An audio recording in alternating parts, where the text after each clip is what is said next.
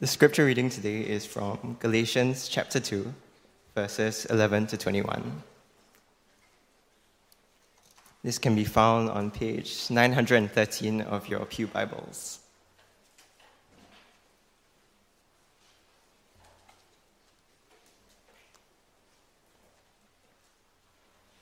Verse 11 But when Cephas came to Antioch, I opposed him to his face, because he stood condemned. For before certain men came from James, he was eating with the Gentiles. But when they came, he drew back and separated himself, fearing the circumcision party. And the rest of the Jews acted hypocritically along with him, so that even Barnabas was led astray by their hypocrisy. But when I saw that their conduct was not in step with the truth of the gospel, I said to Cephas before them all, If you, though a Jew, live like a Gentile and not like a Jew, how can you force the Gentiles to live like Jews? We ourselves are Jews by birth and not Gentile sinners. Yet we know that a person is not justified by works of the law, but through faith in Jesus Christ. So we also have believed in, Jesus, in Christ Jesus, in order to be justified by faith in Christ and not by works of the law, because by works of the law no one will be justified. But if, in our endeavor to be justified in Christ, we too were found to be sinners, is Christ then a servant of sin? Certainly not. For if I rebuild what I tore down, I prove myself to be a transgressor. For through the law I died to the law, so that I might live to God.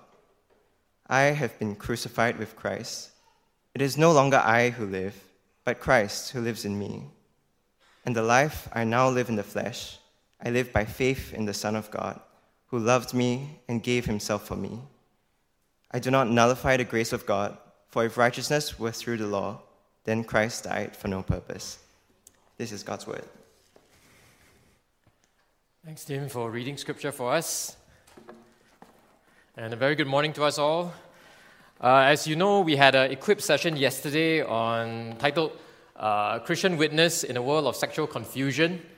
Uh, so I think what's been happening in the culture may be somewhat perplexing to some of us. Uh, we may be wondering how we got here after all these years. Uh, this is a very helpful book to help us understand what's going on in the culture and the trends over the past, actually, few hundred years. They've gotten us to this point. So this is entitled Strange New World by Carl Trueman.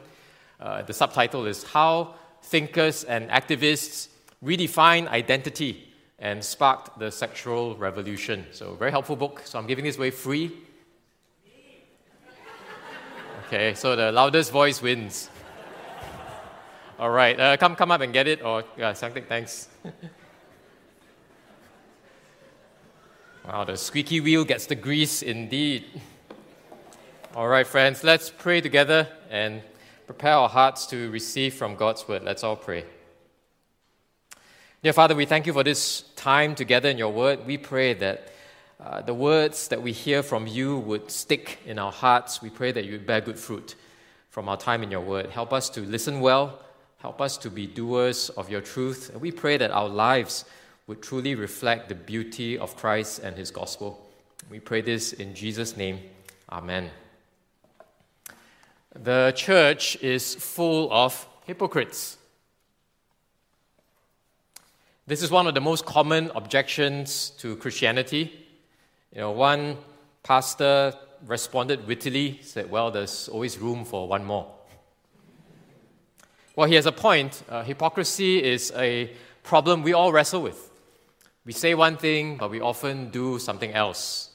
Now, a few years ago, the Bible college I attended the Southern Baptist Theological Seminary published a report uh, to reckon with the slavery and racism in its history. The report lamented the contradiction between the founding faculty's belief in the gospel and their attitudes towards slavery and racism. When the school was founded in 1859, all of its faculty owned slaves. And they even defended the practice of slavery and opposed the notion of racial equality. Uh, Dr. Albert Mohler, who is the current seminary president, has warned against, has warned against the heresy of racial superiority And he says these words He says, If the church gets this wrong, it gets the gospel wrong. You know, indeed, beloved, our beliefs, or rather our behavior, can belie our belief. If we claim to follow Jesus, then do our lives back up what we say? We may talk the talk, but do we also walk the walk? Hypocrisy is a problem in the church, and it was a problem in the early church as well. In our passage, Paul has to confront a fellow apostle whose conduct is not in step with the truth of the gospel. The Bible speaks very honestly about the failings of its human characters, even of an apostle. And this reminds us not to take the gospel for granted, but to consider our own lives. Are we keeping in step with the gospel? Do our lives support what we say we believe, or do our lives say something else about the gospel? If we have believed the gospel, then are we living according to its truth? That we are saved by faith alone, in Christ alone. Well, this is the big idea of our passage. To preserve the truth of the gospel, we must keep in step with the gospel. To preserve the truth of the gospel, we must keep in step with the gospel. And we'll think about our passage using three questions as we work our way through these verses. Number one, how are we out of step with the gospel? Number two, what is the gospel? And number three, how are we to keep in step with the gospel? So, those are the three questions that we'll use to work our way through these verses. So, number one, how are we out of step with the gospel? Looking at verses 11 to 14. Well, last week we heard uh, about how the Jerusalem apostles believed and preached the same gospel as Paul. You know, these pillars of the church, James, Peter, and John, did not require Titus to be circumcised. You know, if you remember, Titus was a Gentile Christian, uncircumcised. But these pillars of the church in Jerusalem, they did not require Titus to be circumcised, but they received him as a fellow brother of equal standing in Christ. Uh, that's really significant because it means that they believe the same gospel that Paul was preaching the gospel of salvation by faith alone, not by keeping the works of the law in addition to faith. Well, here in our passage, Paul recounts another interaction that he has with Peter. Uh, and and he, he recounts this interaction to again make the point that he isn't dependent on the Jerusalem apostles for his apostleship or for his gospel. In fact, Paul's rebuke of Peter shows that the gospel has authority even over the apostles. The apostles have to submit themselves to the authority of the gospel. Well, so Peter has visited uh, Antioch, which is a, a church that has probably more Gentile believers than Jewish believers. So Peter visits Antioch, and everything was fine at first. So Peter comes, and Peter was eating with the Gentile Christians who probably very graciously invited him into their homes for fellowship over meals. And then Peter gladly accepted their hospitality. You know, living in Singapore, we know firsthand how food plays a key role in bringing people together, right? We often have fellowship around meals, over meals, right? In fact, the term fellowship has become synonymous with eating uh, you know, hawker centers have been called the social glue for people from all walks of life. Well, sharing food, we understand, signifies welcome, acceptance, friendship. I think this is why God's word encourages us to be hospitable, right? To share our lives often by sharing meals with one another. You know, God calls us to welcome one another as He has welcomed us in Christ. Right? Hospitality is a way in which we open our lives and perhaps open our homes to one another, especially to those in the church whom we do not know well, those who are different from us. We welcome them in so that we can express our unity as God's people. So sign up for lunch after our members' meeting in October. Right? Hang around, stick around. those are just little ways in which we express our unity as God's people. Well, so Jewish, Jewish and Gentile Christians were eating with one another in the church in Antioch.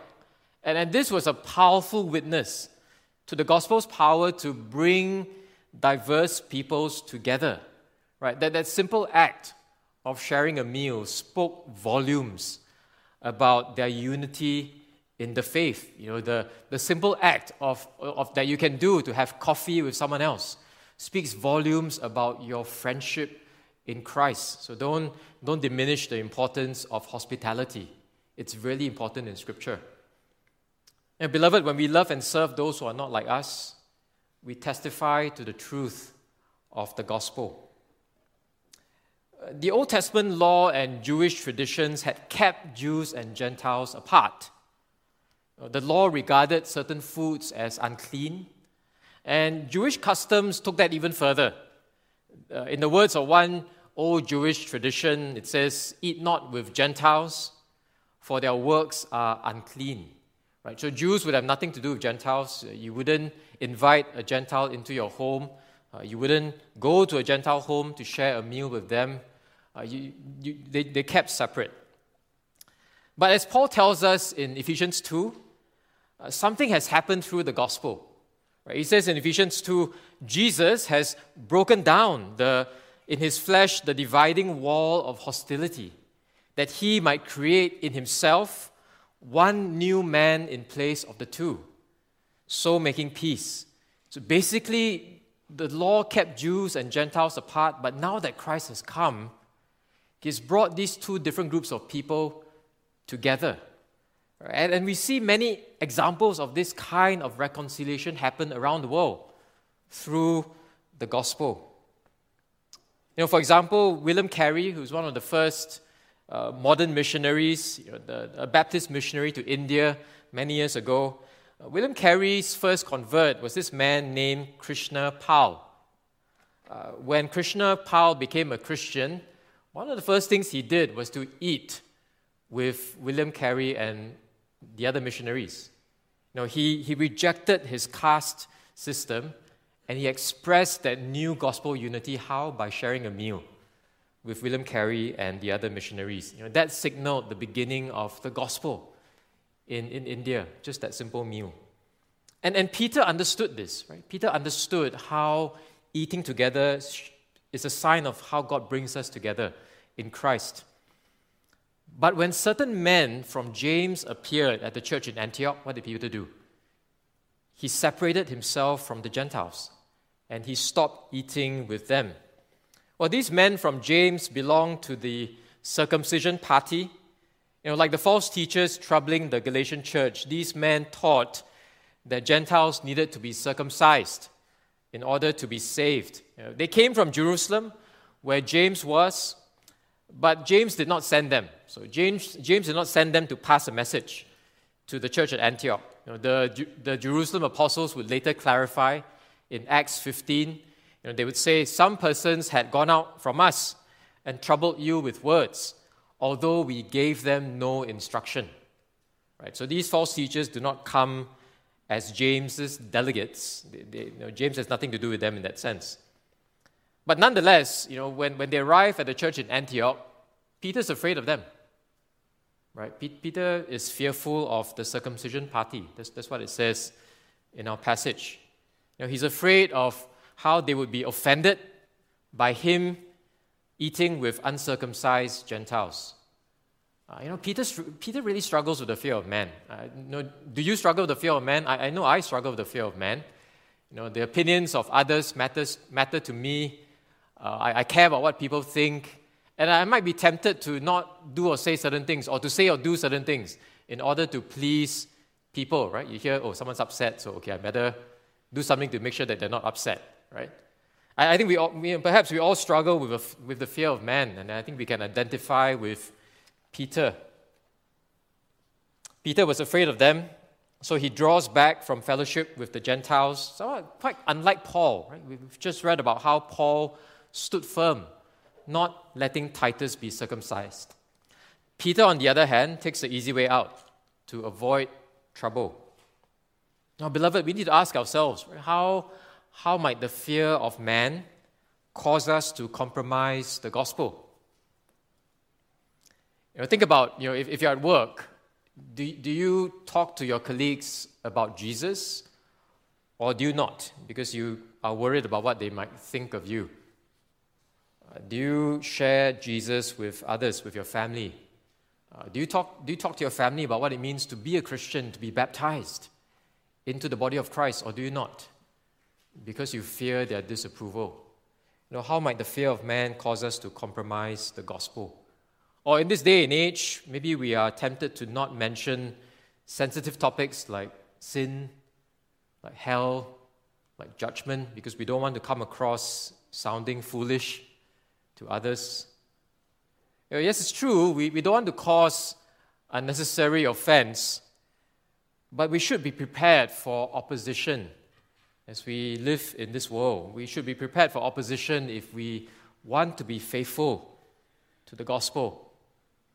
Uh, are we willing to sacrifice our own comfort and security to preserve the truth and the freedom of the gospel? Now, on the flip side, we should also ask ourselves are we too easily offended by other believers who differ with us on secondary matters not essential to the gospel? Right? You don't want to give offense, but we shouldn't be taking offense too easily as well on secondary matters. Now, beloved, be careful that our preferences, our opinions, even our convictions on these secondary matters do not impinge on the gospel freedom of our brothers and sisters. That is a problem in the church as well. Now, even worse, we may be misrepresenting the gospel if we camp out on these secondary matters and keep taking offense on these secondary matters. Remember, Jesus has reconciled sinners to God, and he has united Jews and Gentiles together as one. Christ has done this for us. You know, Peter himself received a vision from God. Remember Acts 10? God appears to Peter in the vision, and, and God says to Peter, What God has made clean, do not call common. But now, Peter was behaving as though the gospel wasn't true. By not eating with Gentile Christians, Peter was implying that they had to be circumcised before they could enjoy fellowship with the other Christians. Peter was separating what God had joined together. in effect, Peter was denying the gospel by treating the Gentiles as second class not fit to eat with them. Now, beloved, do we realize that we are effectively denying the gospel when we discriminate against one another? Do we, uh, do we understand that we are denying the gospel if we hold grudges against one another, if we refuse to be reconciled to one another, if we are not forgiving one another because of personal offense? Now, beware of causing disunity in the church whether by complaining about one another, gossiping to one another, being judgmental and critical of one another. And remember, Jesus has shed his blood. Jesus has shed his blood to make us one. And we, we did not create this. Uh, the, the church is not our creation. Our, our unity is not due to our cleverness, it's not due to our institution, it's not due to the fact that we are nice people and we all get along. No, no, not at all. Our unity is the product of what Christ has done. He has shed his blood to make us one. So I pray that we, as God's people, would cherish our unity in the gospel. Unity in the gospel, not in anything else, in the gospel. You know, it's instructive to realize as we read this passage that Peter did not change his theology. Peter still believed the gospel. Right? The, the problem was not because Peter had become liberal in his theology, like he stopped believing the Bible, started believing a false gospel. No, that, that, that's not the case at all. Peter did not change his theology, he still believed the gospel. But he was believing one thing and doing another. That's why Paul charges Peter with being a hypocrite. You say you believe the gospel, then why do you live in this way? You say you believe that we're saved by faith alone, that we're all one in Christ, then why do you treat the Gentiles as second class? Right? So Peter was being a hypocrite. He was not living out the truths of the gospel that he said he believed. Basically, right doctrine without right living equals hypocrisy. Right doctrine without right living equals hypocrisy. knowing the gospel without applying the gospel equals hypocrisy. And this is perhaps a truth that we need to hear at GBC. Right? We, we, we, we pride ourselves in knowing the Bible, we, we pride ourselves with Bible preaching, you know, we, we pride ourselves with uh, being sound in our doctrine, unlike those other uh, folks, perhaps. You know. But, but GBC, we need to ask ourselves, right? Does, our life together as a church also reflect the truth of the gospel? It's not enough just to have sound doctrine, but are our lives sound in that they display the beauty of Christ and the gospel, especially in our relationships with one another? Let us take heed lest we fall. Now, even an apostle can stumble and lead others astray. Now, the rest of the Jews, says in verse 13, acted hypocritically along with Peter. Now, even Barnabas, of all people, Barnabas, you know, whose, whose name means son of encouragement, Barnabas was Paul's co laborer in reaching, reaching the Gentiles. Even Barnabas was led astray. And Barnabas stopped hanging out with Gentile Christians because of Peter's hypocrisy.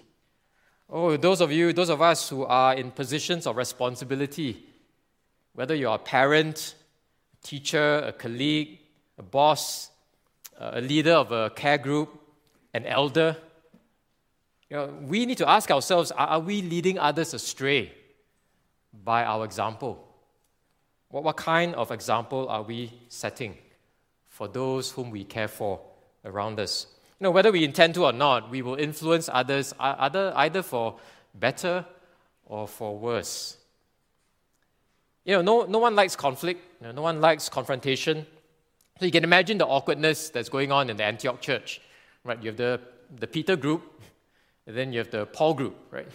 The ones say we should eat with Gentiles, and the other one says no, we shouldn't eat with Gentiles. You imagine the, the, the awkwardness in, in the gathering with these, these two different groups of believers.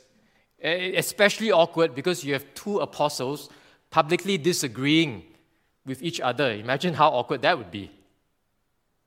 You know, but, but it's a necessary conflict because every time there's conflict in the church, it actually serves a, a helpful purpose because it, it clarifies the gospel, doesn't it? And I think this conflict is happening in the Antioch church for the purpose of clarifying what the gospel really is. And that's helpful for the church. So, so Paul stands up in, in the midst of all this and he publicly rebukes Peter for causing others to sin. Right? He, he, he rebukes Peter before them all. Imagine he calls a church meeting, hey, hey, let's all get together. And he stands up in the meeting and says, Peter, you're wrong. Peter, you're disobeying God. And why, why does Paul do that? Because he understands what's at stake, right? Gospel unity, gospel truth are at stake. And Paul says, Your conduct is not in step with the truth of the gospel. If, if you keep living this way, you will tell lies about the gospel, and then soon you will lose the gospel. And that's why Paul has to stand up and take action, right? So he calls Peter, he calls out Peter's inconsistency before the whole church. Where he says to Peter, If you, though a Jew, live like a Gentile and not like a Jew, how can you force the Gentiles to live like Jews? In other words, he says to Peter, Hey, Peter, you've been living as one who has been set free from the law by the gospel. How then can you insist that the Gentiles obey the law in order to be accepted into fellowship? It doesn't make sense. You know, like Paul, let's be willing to say and hear difficult things in order to help one another keep in step with the gospel. Now, if an apostle can behave inconsistently, then how much more for us? Now, this is the reason why we join together as a church, right? Because we, we are saying when we come together as a church, when we become a member of a church, what we're saying is that I can't be trusted to live the gospel life on my own. My, my heart's deceitful, I have many, many blind spots, and I need brothers and sisters around me to point out my blind spots, to help me to live in a way that is consistent with the gospel, to encourage me, to admonish me when circumstances require, to just spur me on to live a gospel faithful life. And we need one another for that. So be willing to say and hear difficult things from one another because we're all walking and running this race together to live for Jesus and to be faithful to his gospel. Now, we, we speak the truth in love to others who may be in danger of straying from the gospel, and we need others to tell us when we are out of line. And that's precisely what Paul does for Peter. Which brings us to our second point. You know, what is the gospel? Verses 15 and 16. If, if you look at this passage from verse 15 to 21, this is essentially Paul's exhortation to Peter, his reasoning with Peter. Right? This, is, this is the gospel, and this is how we are to keep in step with the gospel. Verses 15 to 21. We'll look at that in two points. So, so point, point two uh, what is the gospel? Verse 15 and 16. Notice how Paul starts with the gospel in his words to Peter. Now, we may be wondering why does Paul do that? Right? After all, on the surface, the issue has it's, it's not really a theological issue, is it? It's just an issue of whether Jews and Gentiles should eat together. So why does Paul talk about the gospel? You know, because underneath this question is a deeper question. How can guilty sinners be right with God? This question of Jew and Gentiles having fellowship is actually premised on a deeper question of how are Jews and Gentiles saved? Are they saved on equal terms or are they not? If we are equally saved by God's grace, through faith alone in Christ alone, then we have no reason, no reason at, at all to draw lines between one another if we understand the gospel of faith alone in Christ alone. So begins, so Paul begins to reason with, with Peter. He says, you know, we ourselves are Jews by birth and not Gentile sinners, yet we know that a person is not justified by works of the law, but through faith in Jesus Christ. Right? So, so what's Paul saying here? He says, look, look, Peter, you and I were Jews, right? We're, we're good Jews. We, we know the law. We have the law. Our parents taught us the law.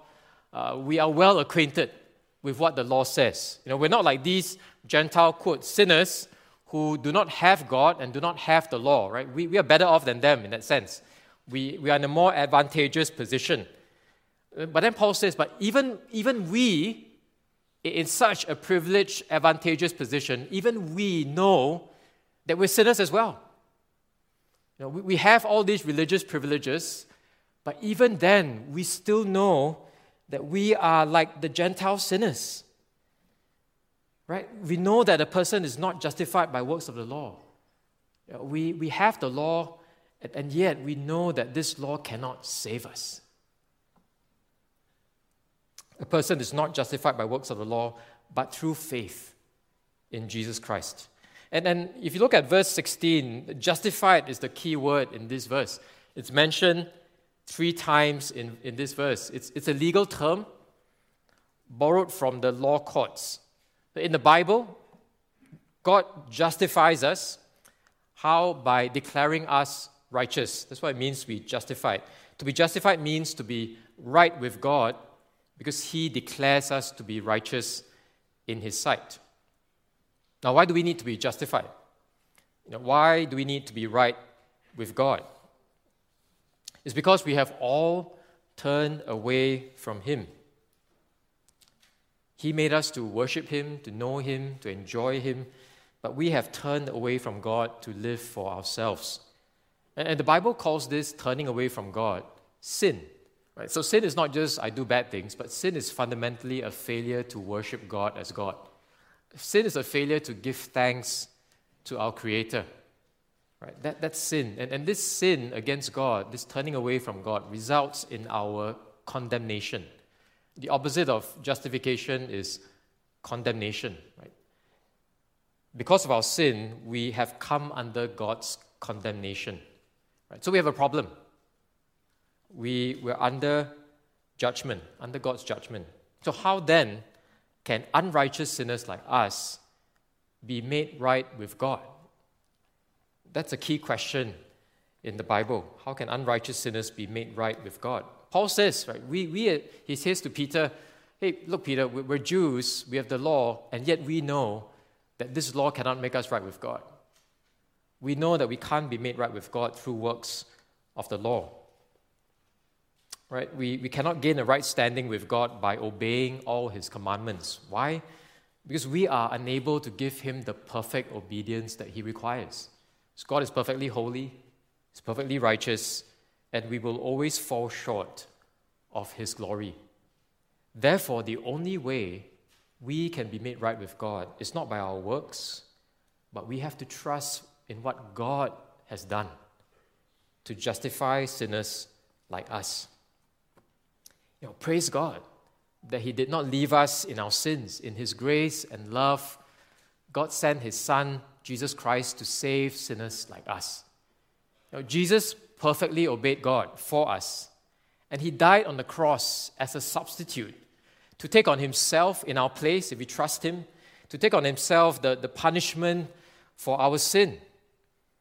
And because Jesus atones for our sins, if we trust in him, God is right to forgive us because our sins have truly been paid for, because we are truly righteous in God's sight.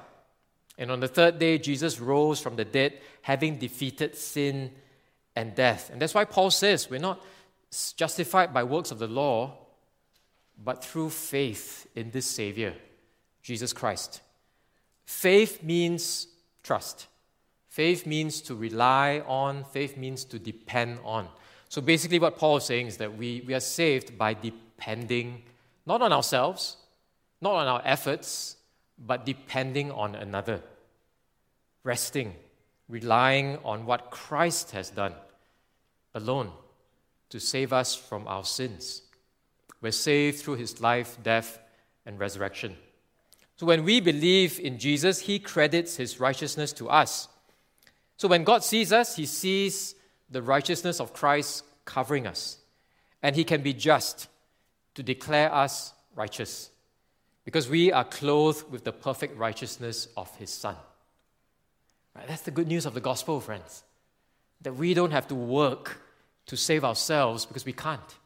But God has done it for us through His Son, Jesus Christ. The truth of justification by faith alone in Christ alone is really at the core of the gospel. But knowing the gospel in general terms isn't enough. We must personally believe the good news. You notice how Paul progresses in verse 16 from we know to we have also believed in Christ Jesus to, in order to be justified by faith in Christ and not by works of the law. You know, notice what he's saying to Peter. Look, look, Peter, we as Jews know that we are not saved by works of the law, but through faith in Jesus Christ. In, even more than that, we have believed this gospel. We ourselves have believed this gospel. Right? So, so the gospel is not just knowing something intellectually, but it's personally believing it to be true and committing ourselves, our entire lives, to the gospel because it's true. Well, friends, if you're here and you're not a Christian, can I invite you to trust in this gospel? You know, are you trying to be good enough for God? Or do you think that you can never be good enough for God, so you just give up?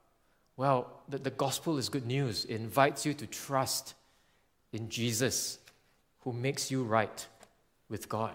The gospel is a wonderful invitation for all of us to come and to receive freely from Jesus.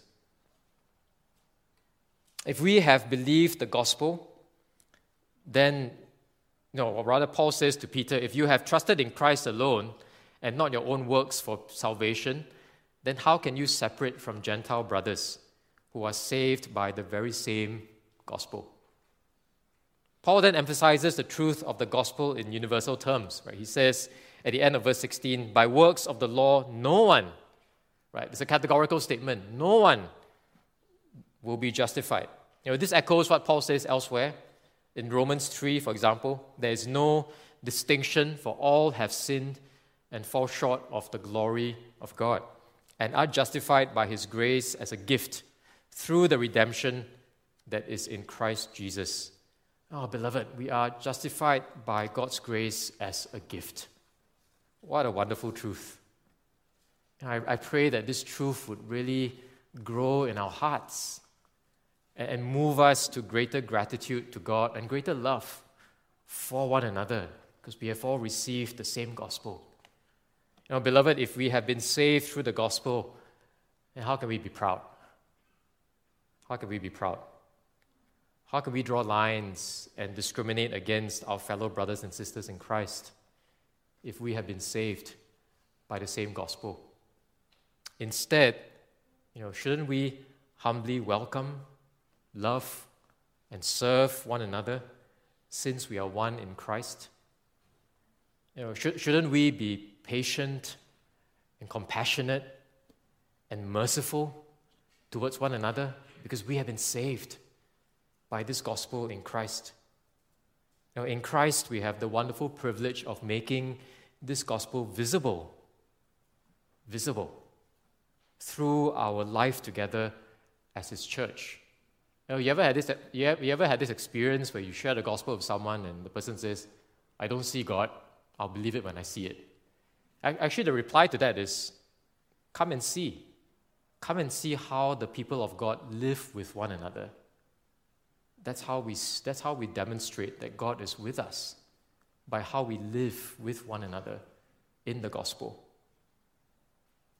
And I pray that for us as a church, we will not only hold fast to sound doctrine, but we should also display the gospel in how we do life together, in how we love and serve one another, in how we relate to one another. We also want to be a church to, that welcomes the spiritually broken and needy, that we might point them to the same Savior that has saved us. You know, beloved, the, the church is not a club for good people. The church is not a club for good people. It's a hospital for redeemed and recovering sinners. That's us. Because we ourselves have received grace and mercy from Jesus, we proclaim Him, the friend of sinners, who justifies the ungodly. Ah, beloved, may we treasure the gospel and live according to its truth.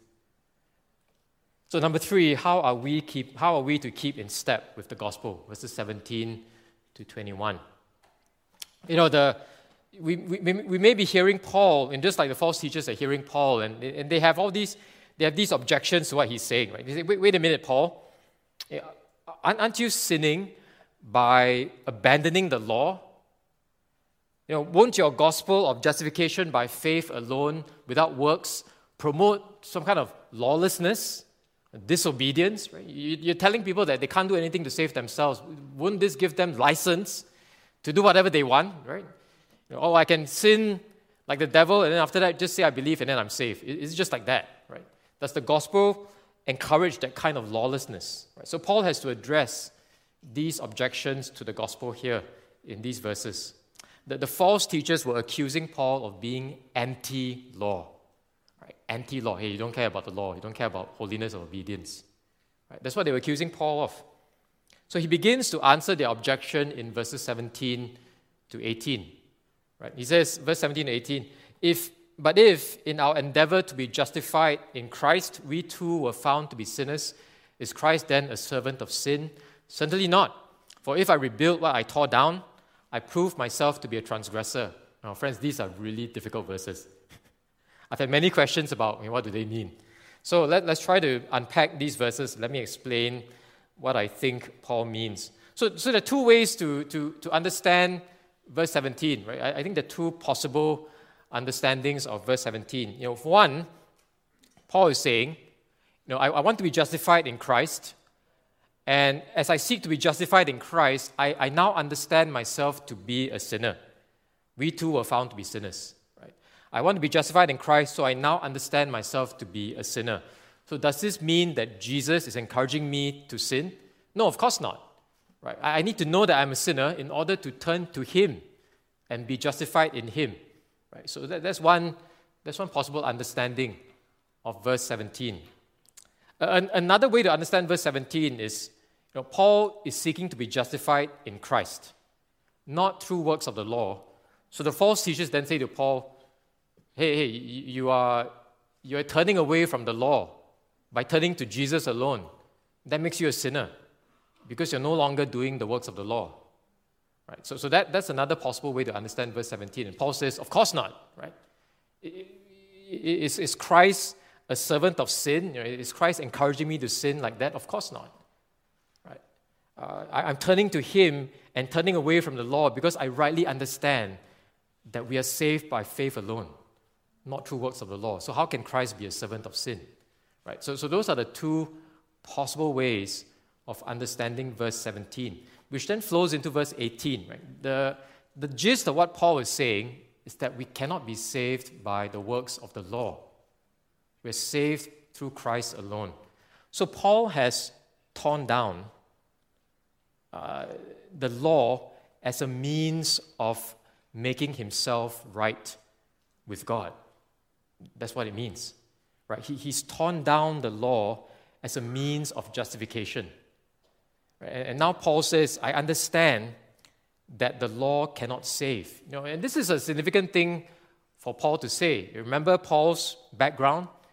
He's a former Pharisee. You know, he, he earned his living in the law. That was his life.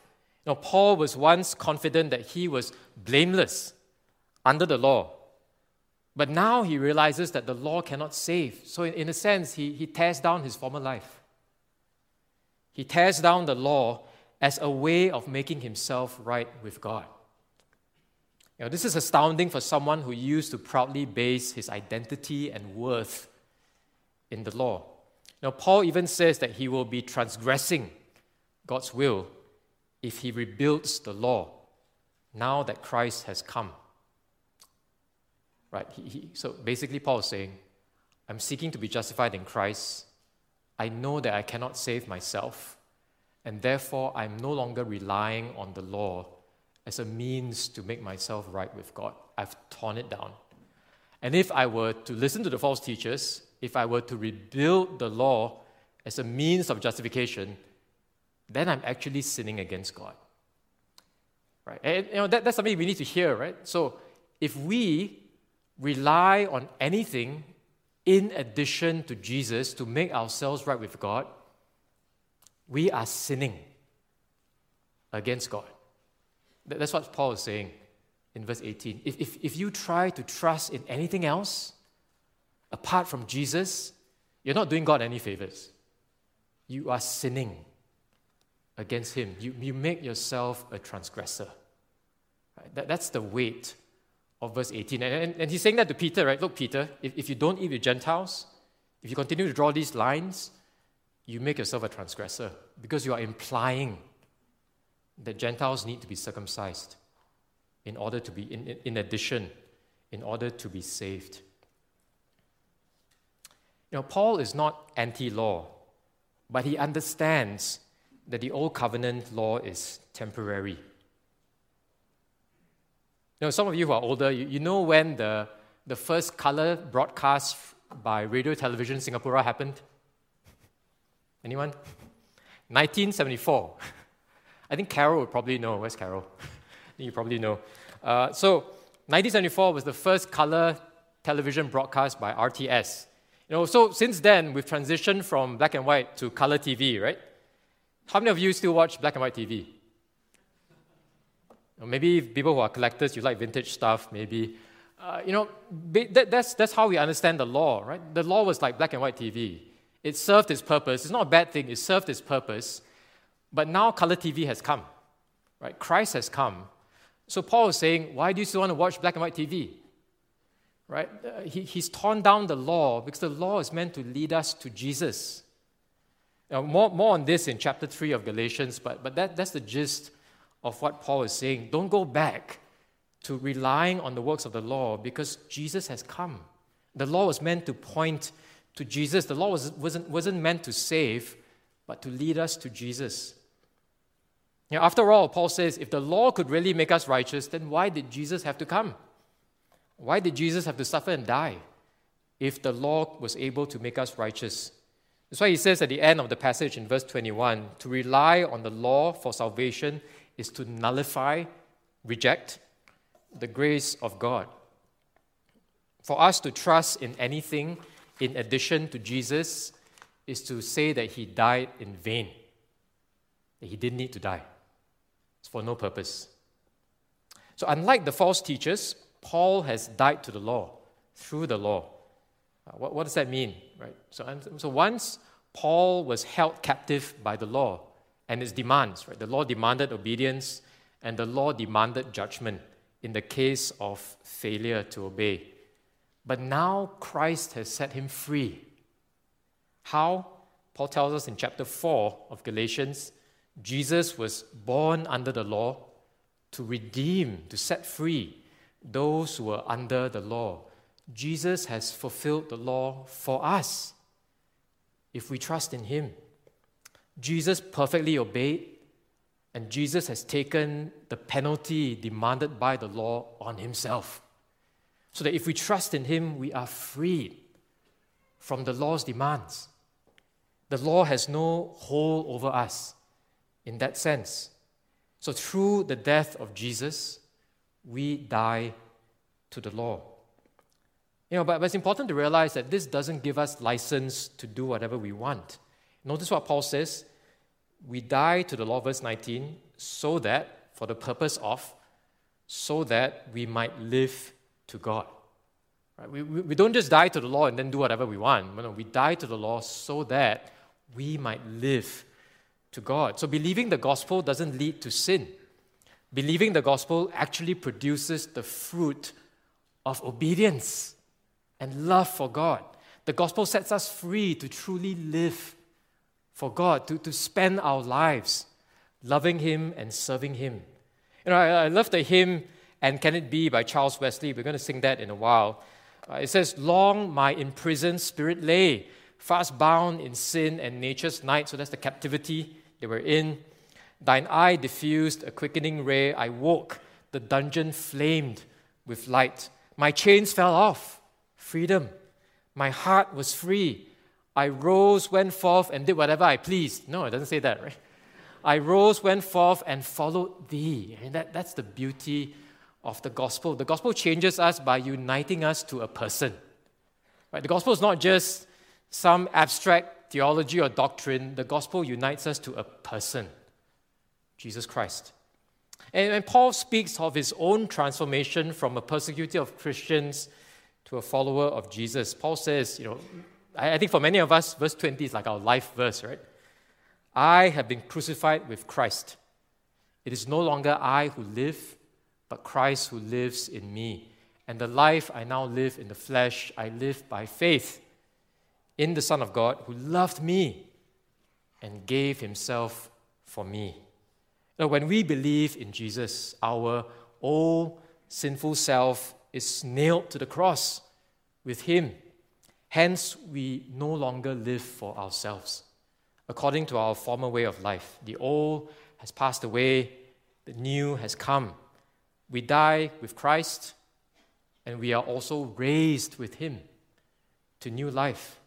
That's why Paul can say, I no longer live. Christ lives in me by the Spirit. The Spirit gives us a new heart to love God, to trust Him, and then to obey Him. And then we can say with Paul, it is no longer I who live, Christ who lives in me. But until Jesus returns, we still live in the flesh, in the weakness and fallenness of our flesh. So, how do we live as we struggle with sin? with suffering, with life in a fallen world, how do we live? Paul says, we keep on trusting. We keep on living by faith in the Son of God who loved me and gave himself for me. It's present tense, continuous, right? We keep on trusting. So faith is not just, yeah, I, I had faith many years ago when I trusted in Jesus, but now it's all about what I can do. No, it's not. I trusted in Jesus then, and I am still trusting in Jesus now for my righteousness, and I must keep trusting in Him until the end. Faith alone, throughout my life, living by faith in the Son of God, trusting in Jesus alone for our righteousness. Don't start with faith and go back to works. Faith keeps clinging on to Christ. through the ups and downs of life in the flesh. So, beloved, when pride tempts us to boast of our performance and accomplishments, remember that Christ alone has made us right with God, not our works. When we wrestle with disappointment and discouragement amid our struggles and failures, you know, take heart. Be encouraged by the truth that we have been justified by faith alone, in Christ alone. When doubts arise and we, fail, we feel as though our faith will fail, you know, be assured that we have an all sufficient Savior. I, I love Paul's personal language. Right? It's not, gospel is not just some nice academic theology, the gospel is real, right? Paul says, This Savior loved me. You know, just think about that. Can we say that in our hearts? Jesus loved me and gave himself for me. You know, the next time you are tempted to trust in your own works, next time you are down, discouraged, say that to yourself Jesus loved me and gave himself for me. Right, that's what Paul does in this verse. We are greatly loved by Christ. And that's how we keep in step with the gospel. Keep trusting in this Savior who loved us and gave himself for us. May we repent of any hypocrisy that denies the gospel, and may God help us to believe right gospel doctrine and to practice right gospel living. Amen. Let's pray together.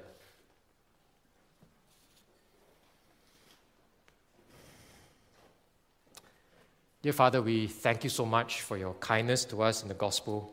We pray that we as a people would unite around the gospel. We pray that we would love one another and serve one another because of what you, has, you have done for us through your Son, Jesus Christ. May we believe the gospel and may we display the, the gospel in our life together. We pray this in Jesus' name. Amen.